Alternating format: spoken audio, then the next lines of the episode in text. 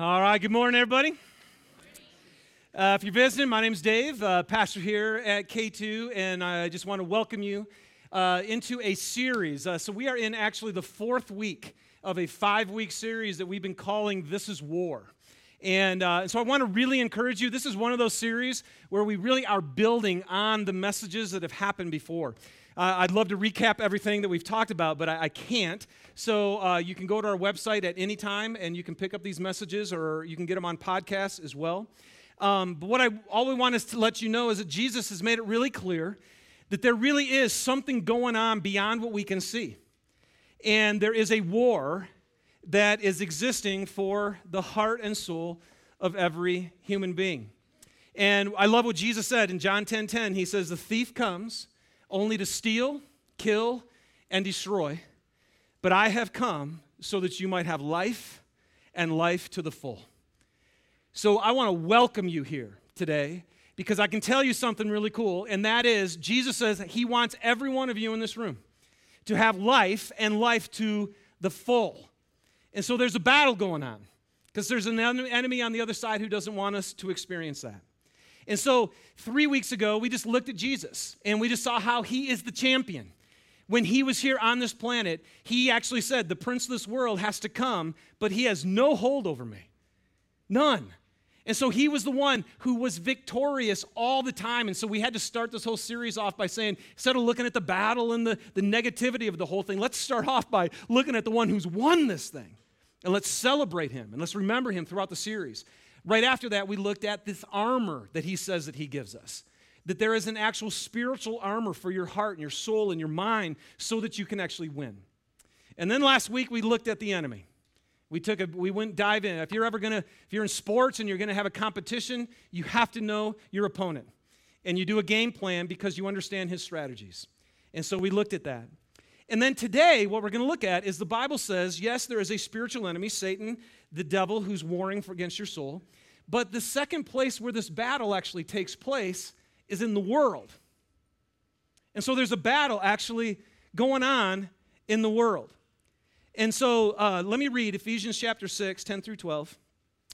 He says, Finally, be strong in the Lord and in the mighty power. Put on the full armor of God so that you can take your stand against the devil's schemes. For our struggle is not against flesh and blood, but listen to this it's actually against the rulers and against the authorities and against the powers of this dark world and against the spiritual forces of evil which are in the heavenly realms. And so today, and it's so funny because I, I, remember studying for last week and studying about Satan and the devil, and it's like, oh my gosh, this is like intense stuff. And, and then I'm like, oh, next week's the world. You know, eh, that, that's a lot easier. You know, we get that. I just want to tell you, this one is way more messy than last week because I believe, without a shadow of a doubt, we are getting so duped by the world. And what we need to understand is that the battleground that Satan uses is this thing that you and I were born into that we are so accustomed to that just seems so natural, and it is, and so normal that we're totally missing how it's actually working to destroy our life. Now, before I pray, let me just one last thing that we mentioned last week. When Jesus said, I came so you could have life and life to the full, he said later in John 17, 3, and this is eternal life. So he defines what he means by giving you life. And he says, It's that you might know the one true God and Jesus Christ whom he sent. That's life. Is that you know God. And like I said last week, you guys, it's not knowing about God. He, he, I, I, again, I think one of his greatest strategies is go ahead and go to church and learn things about God. That doesn't change anything. Even the demons, the scriptures say, believe that there's one God, and they shudder. So it's got to be more than just believing he exists. To know God actually takes faith. The word believe is also the word faith in Scripture, and that always means that you're taking what you're learning and you actually are entrusting yourself to it. Faith without action is dead. That means when you believe in something, really, you actually take steps so that you experience it and it becomes real. Then you know God. And I want to tell you, man, that's what Jesus wants for you. That's why K2 exists. That's why we're here. We have tasted and seen that God is really real, and you can actually know Him intimately and personally. And we want you to know that too. And you need to know you have an enemy who's saying, I'm going to do everything I can to keep you from knowing God. All right? So let's pray and let's ask Him to open up our hearts. Father, um, thanks for today. Thanks for everyone who's here. What I love is that when you created each person who's here, you knew the plans you had for them, and you want everyone in this room to have life. And you want them to have life to the full, full of love and joy and peace, full of purpose and strength. So thank you for that. Thank you that you wanted to rescue us from a life of anxiety and fear, of bitterness and anger of feeling like we're not worth anything. You wanted to rescue us from that and give us life. So, God, would you help me? I just pray you'd help me um, just to be clear, to be concise. But most of all, what I'm praying for is that your Holy Spirit, who knows everyone who's here, that you'd open the eyes of their heart so you could touch them and help them to see how the world is affecting them. And that's what I ask for in Jesus' name. Amen. All right, so Jesus starts off, and he even says that, that, that. So we talked about Satan last week, and he defines Satan as the prince of this world. So he actually rules in this world. In Ephesians chapter 2, verses 1 and 2, it says, As for you, you were dead in your transgressions and sins. So, in, in, dead, obviously, if you're walking around and you're breathing and you're eating, and uh, it's not that you're physically dead. What he's talking about is your soul is dead because it is separated from God. And he goes, You were dead in your transgressions and sins, in which you used to live when you followed the ways of this world. So, the first thing that we see, there, there are patterns. We're going to talk about that later. There are patterns in this world. There are systems in this world, and they lead us to sin. They lead us away from God, and they cause death. That's why Jesus said the thief comes to steal, kill, and destroy. But look at this. You used to live when you followed the ways of this world and of the ruler of the kingdom of the air, the Spirit, who is now at work in those who are disobedient. So, the Spirit, this spiritual battle, these authorities, these powers, Satan is actually the ruler of the kingdom of the air, and he's the one who's at work within people who are disobedient, which just means I don't want to walk in God's ways. I'm going in the ways of the world. And so that's the pattern. Now, in all of these things, all these ways of the world, what they do is it, they'll do, like Satan will do anything just to keep us from really knowing God. So, by the way, can I say this right off the bat? Man, grab paper and pen. I got so much scripture I'm gonna throw at you. I'm gonna, I've just, I've got just like last week, way more than I can fire hose in you today. And we will be back again at 7 o'clock tonight if any of you want to join us. Uh, last week we had 130 people show up on Sunday night. It was fantastic. We just had an incredible time talking more in depth about what I'm to talk about this morning. So, um, but just I'm going to give you more than that's even up on the screen, so you're going to need to write down a bunch of stuff. Here's one of them 2 Corinthians 10:5 says that there are actually arguments and pretensions that are set up against the knowledge of God. How many of you would agree that there are arguments set up against the knowledge of God? I mean, everything around us. You go to school now, and it's, it's, you're a fool if you believe there's a God. Every argument is against God or knowing the one true God. And so that's the way of the world. Now, you ready for this? This is very interesting scriptures. James 4. You adulterous people, don't you know that friendship with the world means enmity against God? Therefore, anyone who chooses to be a friend of the world becomes an enemy of God. Interesting. Some of you have to be sitting there going, I thought God loved the world, right? Aren't we supposed to like love the world? Like, what's he talking about here? I'm gonna, I'm gonna get into this in a bit. But what you need to see here is enmity. That word is actively opposed, hostile against. It's a word for hatred. If you're a friend of the world, he says, you are actively opposed against God. And then he's to the point where he says you're actually his enemy. And that's the word that Jesus uses twice to describe Satan. So, friendship with the world means you're an enemy against God. So the battle's on, right? I mean, this is war. There's an enemy.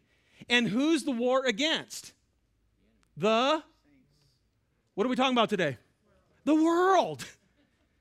And, and, and, and this is one, I, again, I, I pray that, you, that God will help us to see how the very world we live in is the thing that Satan somehow has gotten into to mess us up from keeping us from being connected to really know God.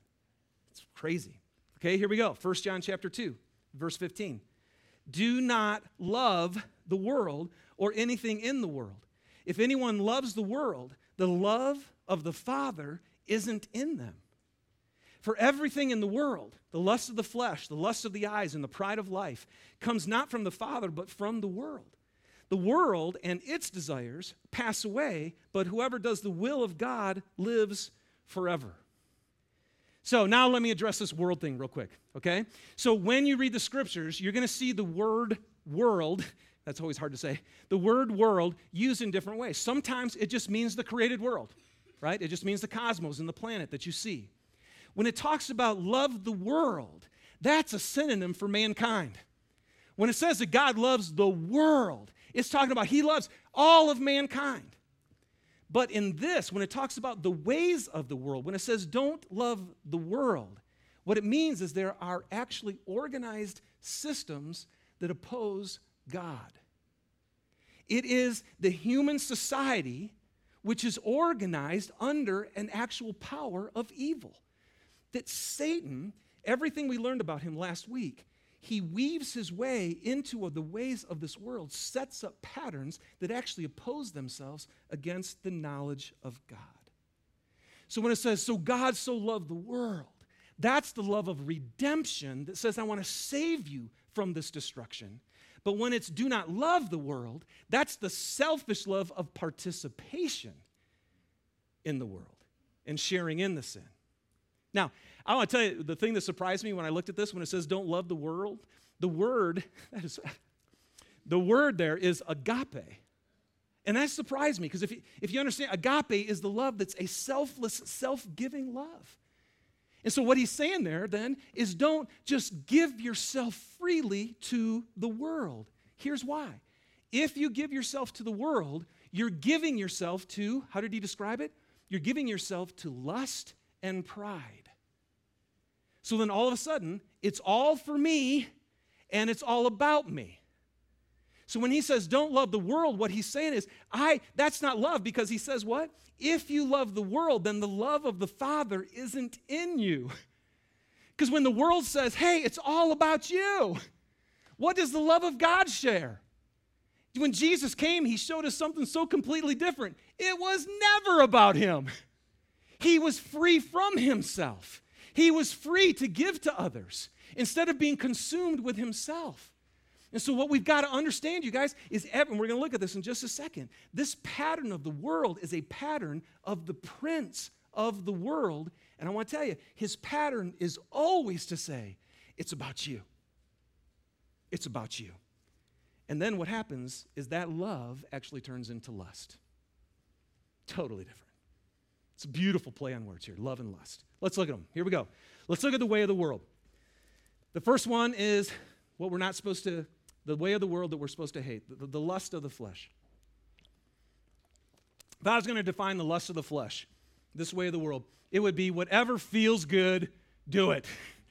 Now, is that not our world? Is that not you? Right? I mean, that's every single one of us. There's something inside us. But the world, and the word lust, you guys, it means a passionate desire. It means it can never be satisfied. So the more you feed it, then the more you just need. And we all know this is true. It's like sex is a wonderful pleasure.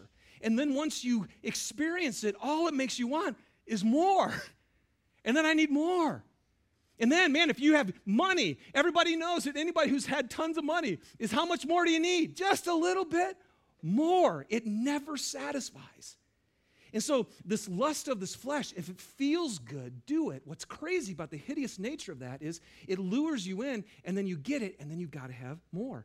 Philippians 3 18 and 19, it's not up here, you can look at it later. But 3 18, 19 says this Many live as enemies of the cross of Christ. So here it is again this war. There's an enemy.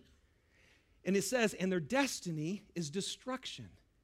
And what did Jesus say? The thief comes to steal, kill, and destroy.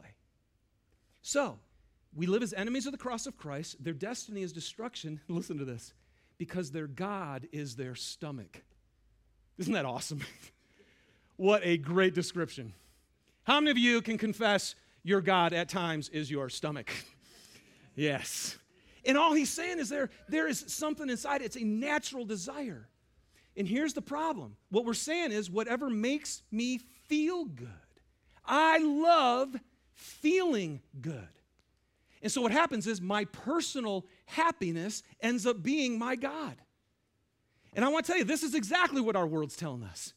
Nothing should stop you from getting whatever you need to make you feel good. And nobody else should be able to stop you. This is your God. This is what you make every decision based on feeling good. And if it feels good, then you do it. Can I share with you a few problems with this? The first one is this is that these pleasures are things that God has given us. The problem is when they go from good and we take out one of the O's and we make them God. Exactly. That was a good amen right there. That's what that was. All right. but it, but it, it's when, when things that are fine and good become God, when all of a sudden I need them. And here's the problem as soon as you have to have it, now it controls you. And as soon as it controls you, it becomes something that's, it's, it's, some of you have struggled with addictions. And so some of you have, have addictions to pornography in here because it, it, got to that point where a good, beautiful, great, unbelievable gift from God got out and, be, and be, instead of being something that I give out of love, it became something I get because it makes me feel good. And next thing you know, you need it and you need more of it, and now it's got you. And, and, and it's drugs, it's alcohol, it's money, it's video games, it's sports. It doesn't matter what it is. But the way of this world is to say what matters most is you feeling good and then it controls you. And here's what's crazy. And once it controls you, you will ignore people to get it. And you'll walk right over people to get it. And next thing you know, your wife, who you said you loved and you actually did, you don't love that much because now she's in your way of getting what actually makes you feel good. And you can do the same thing with your kids, you can do the same thing with church. You know, I don't feel like going. Well, good for you. So your God is your feeling. It's like, well, what makes me feel good? Now, this is a way of the world.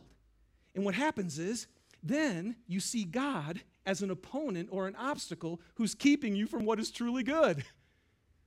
And this is why we look at God and we go, man, I don't want God because if I have God, He might ask me to stop doing stuff that makes me feel good. I know it's destroying my relationships and stuff, but man, would He just leave me alone? See, and Satan is so tricky because you've bought the lie that you being happy is what it's all about.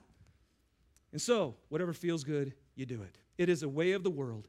It's designed by the prince of the world, and it leads to destruction. Let's look at number two the lust of the eyes. If flesh, and here's how I would describe lust of the eyes it's whatever you want, get it. Whatever you want, get it. If flesh is about pleasure, then eyes are about accumulation. If I can see it, I want it. How many of you can uh, uh, agree with that one? I, I, tell you, it's, it's hilarious to me. I grew up in Lapeer, Michigan. My dad was a, a uh, uh, uh phys ed teacher. We had five kids. I, I, we didn't have anything we wanted. We had everything we needed, but I didn't have anything I wanted. I didn't even get what I wanted for Christmas. I'm still bitter about it.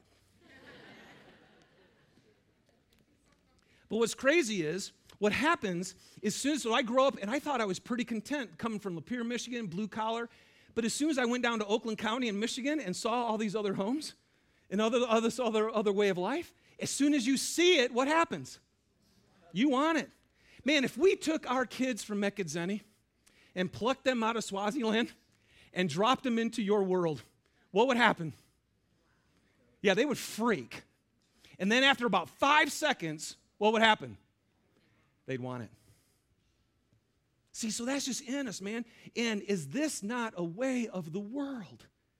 You're going to walk out of here today, and every billboard, every radio station, every TV thing, everything you see is going to say, You need this, you deserve this, you can't be content without it. In fact, you're not really living unless you possess it, you're not happy, and you're not valuable.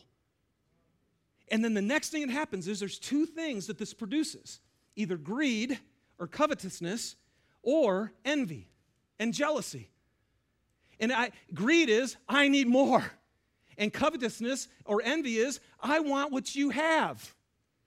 And isn't this crazy? It's like, and, and, and our whole world says you're nothing until you possess this, until you can drive that, until you can live here, until you can be look like this beautifully.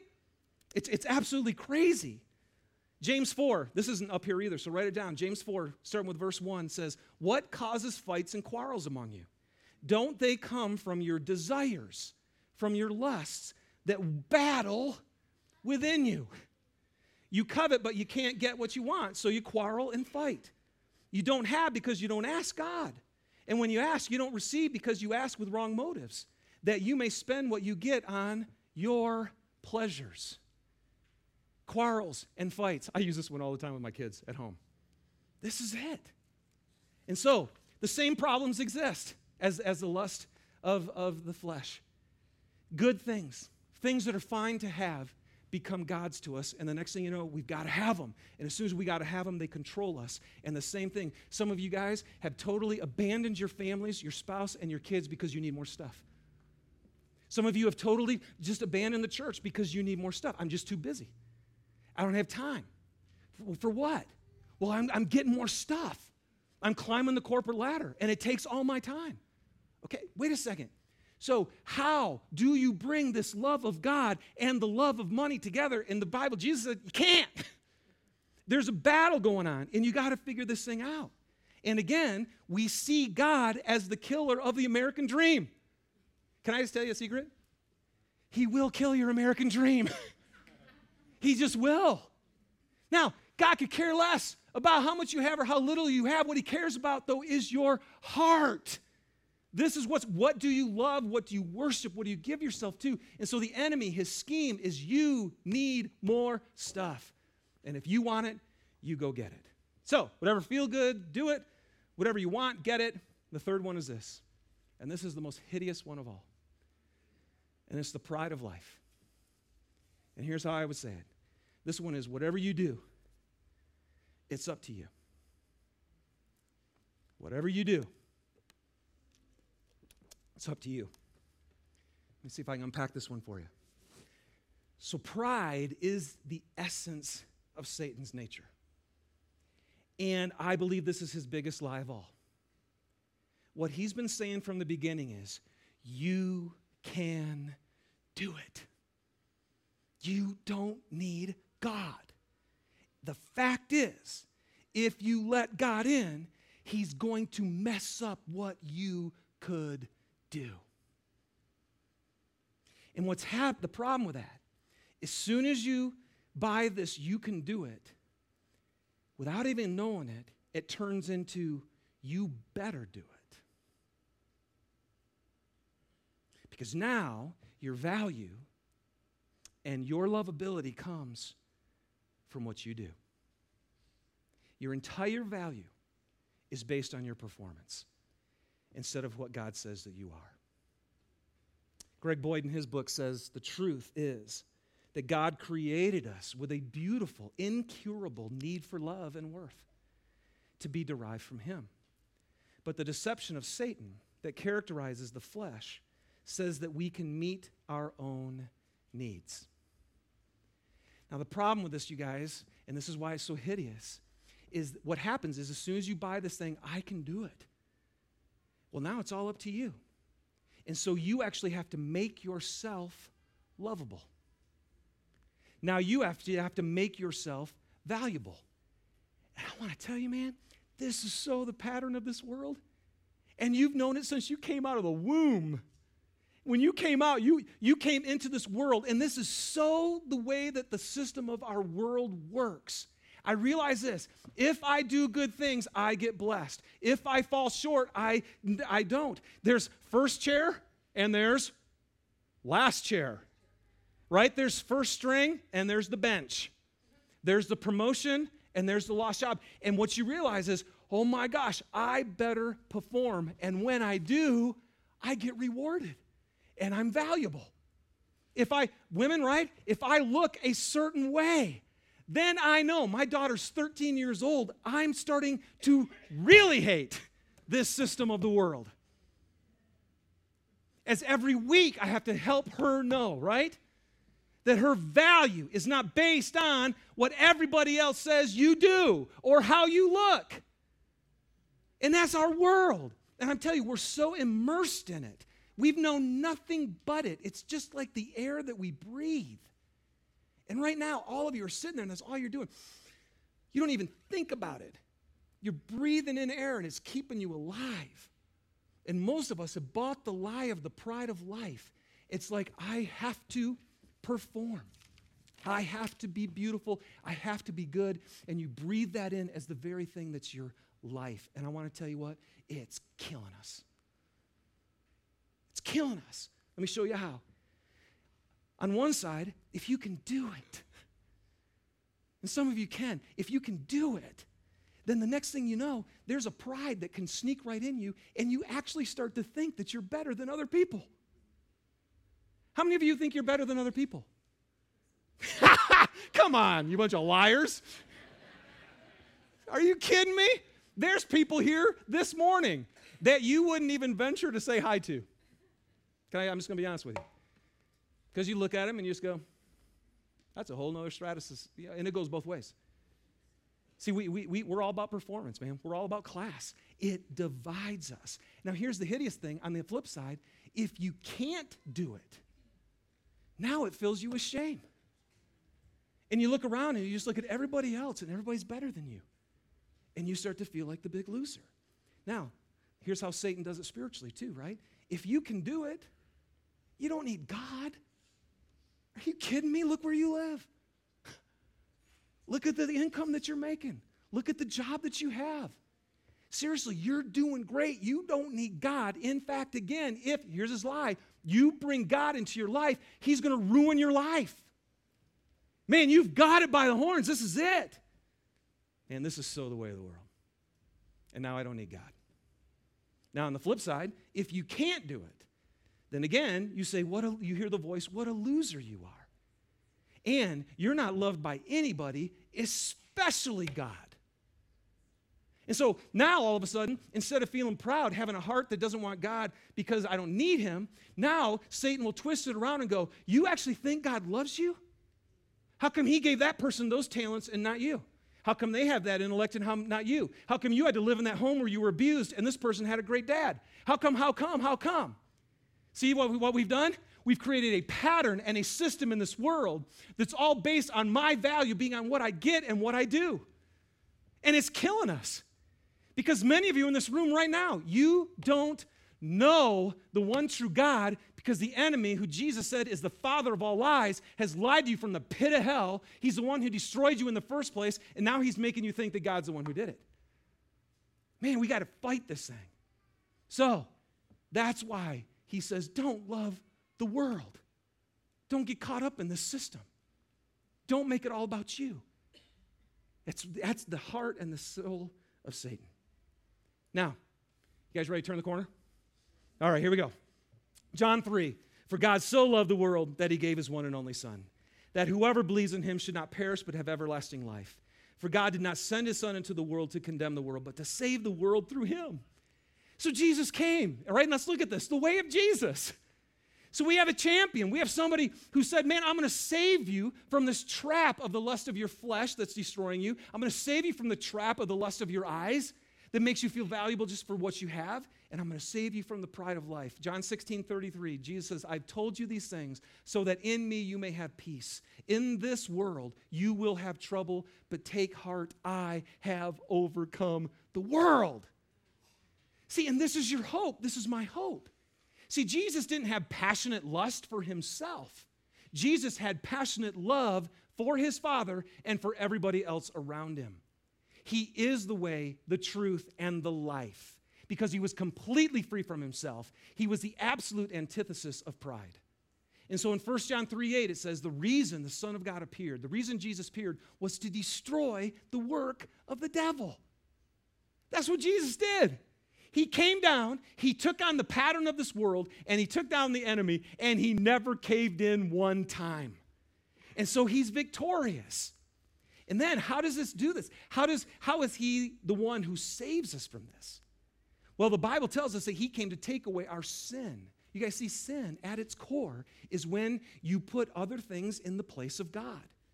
The lust of the flesh, the lust of the eyes, and the pride of life is putting yourself in the place of God.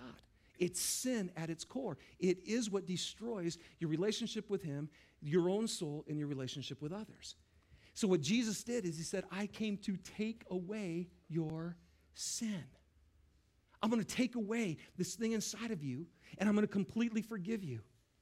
And so John 1 9 says, Look, the Lamb of God who takes away the sin of the world. Hebrews 9 28, Christ was sacrificed once to take away the sin.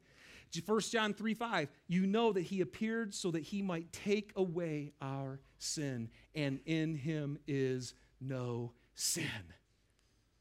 So that's the way of Jesus free from himself, free to love God, and free to love others and give himself away. And then 1 John 4 4 says this You, dear children, you are from God and have overcome them because the one who is in you is greater than the one who's in the world.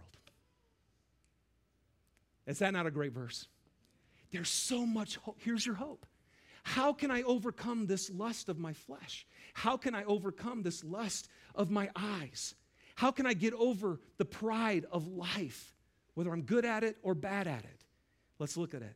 The way to overcome is 1 John chapter 5, verse 1. It says, Everyone who believes that Jesus is the Christ has been born of God. For this is the love of God. Remember, complete opposite of the love of the world. It's that we obey his commands. And his commands are not burdensome. You guys, by the way, we went through this not too long ago. What's God's command? Yeah, love. Love God. Love each other. Everything else in the Bible falls under this. This is my command. Be free from yourself and love. And so now he says, wow, this is, it, this is it. And we can actually do this. Where am I at? Oh, here it is. And his commandments are not burdensome. Why? Verse 4 For everyone who has been born of God overcomes the world. And this is the victory that has overcome the world it's our faith. Who is it that overcomes the world except the one who believes that Jesus is the Son of God. How does this work? This is the greatest news in all the world, you guys. Is Jesus says, listen, all you have to do, I'm not asking you to clean your act up. I'm not asking you to be good. I'm not asking you to try and be a better person. What I'm asking you to do is would you believe that I'm the Son of God? Would you trust me? Would you actually accept my work on the cross that took away your sin so that you could be completely forgiven, completely of everything you've ever done? Would you trust that? Would you believe in that? And then, would you actually believe in me, which means would you receive me? Because what it says is if you believe that Jesus is the Son of God, you are born of God. What does that mean? It means that the very Spirit of God comes and lives inside of you. And now the Holy Spirit is the Spirit that, that Jesus Christ had in fullness that never gave in to the lust of his flesh, that never gave in to the lust of his eyes, that never was proud, but instead emptied himself completely. It was the Spirit of God inside of Jesus that really allowed him to say yes to the Father all the time and to love everybody. And the coolest thing is, the gift of the gospel is if you'll put your faith in Christ, he'll forgive you of everything and fill you with his Spirit. And now you can overcome the world. Not because you're great, but because Jesus is great. And once He comes inside of you, everything changes. And you guys, this is our hope. And I just want to encourage you, you guys, this is what Satan doesn't want you to do. This is why he says, I will lie to you, I will woo to you, I'll put systems in the world to get you to not believe. For some reason, we think, oh my gosh, if I gave up what I have right now and I got God, I'd lose. And Jesus is going, That is such a lie. You'd finally be free and you'd win. That's how it's done. Now, as the band comes up, can I ask you guys a question real quick?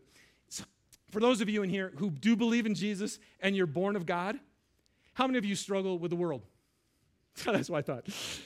So um, come back at seven tonight, all right? and read Romans 12, and I gotta go. So, um, no, and, and I'm partly serious. Uh, read Romans 12, 1 and 2. Because in that verse, it tells you how we actually win this. You guys, it was so fun. You're born of God, right? When the service was over over in the red box, I walked out and there were all these newborn babies everywhere. It was so fun. you see a newborn baby, man, they're just, they're so precious and tender. You guys, you're, you're born of God, but to mature in God. The same way you received, Colossians 2 6 says, the same way that you received Christ and became born, you got to continue to walk in that way and you received him by grace, a gift, and you put your faith in it. And God's going to continue to prompt and move you, and then you put your faith in it.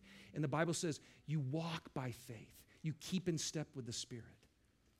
So Romans 12 will help us to do that. And I, I seriously, um, if you want to come back tonight at 7, we're going to dive more into that verse to figure out how do we do this, right? How do I actually take this victory of knowing Christ and apply it so this world doesn't master me anymore? But here's one thing I can tell you, and this is why this is so important right now, what you're going to do. You guys, everything out there pulls us away from Jesus. Everything, everything in the world. And that's why we have to gather on a regular basis. That's why we need life together on a regular basis, because we need to come in here now and remind ourselves Jesus, you, you're the champion, and you're the one I love, and you're the one who loves me. You love me, you love me, you love me. So let's stand together and let's worship him this one who came to set us free.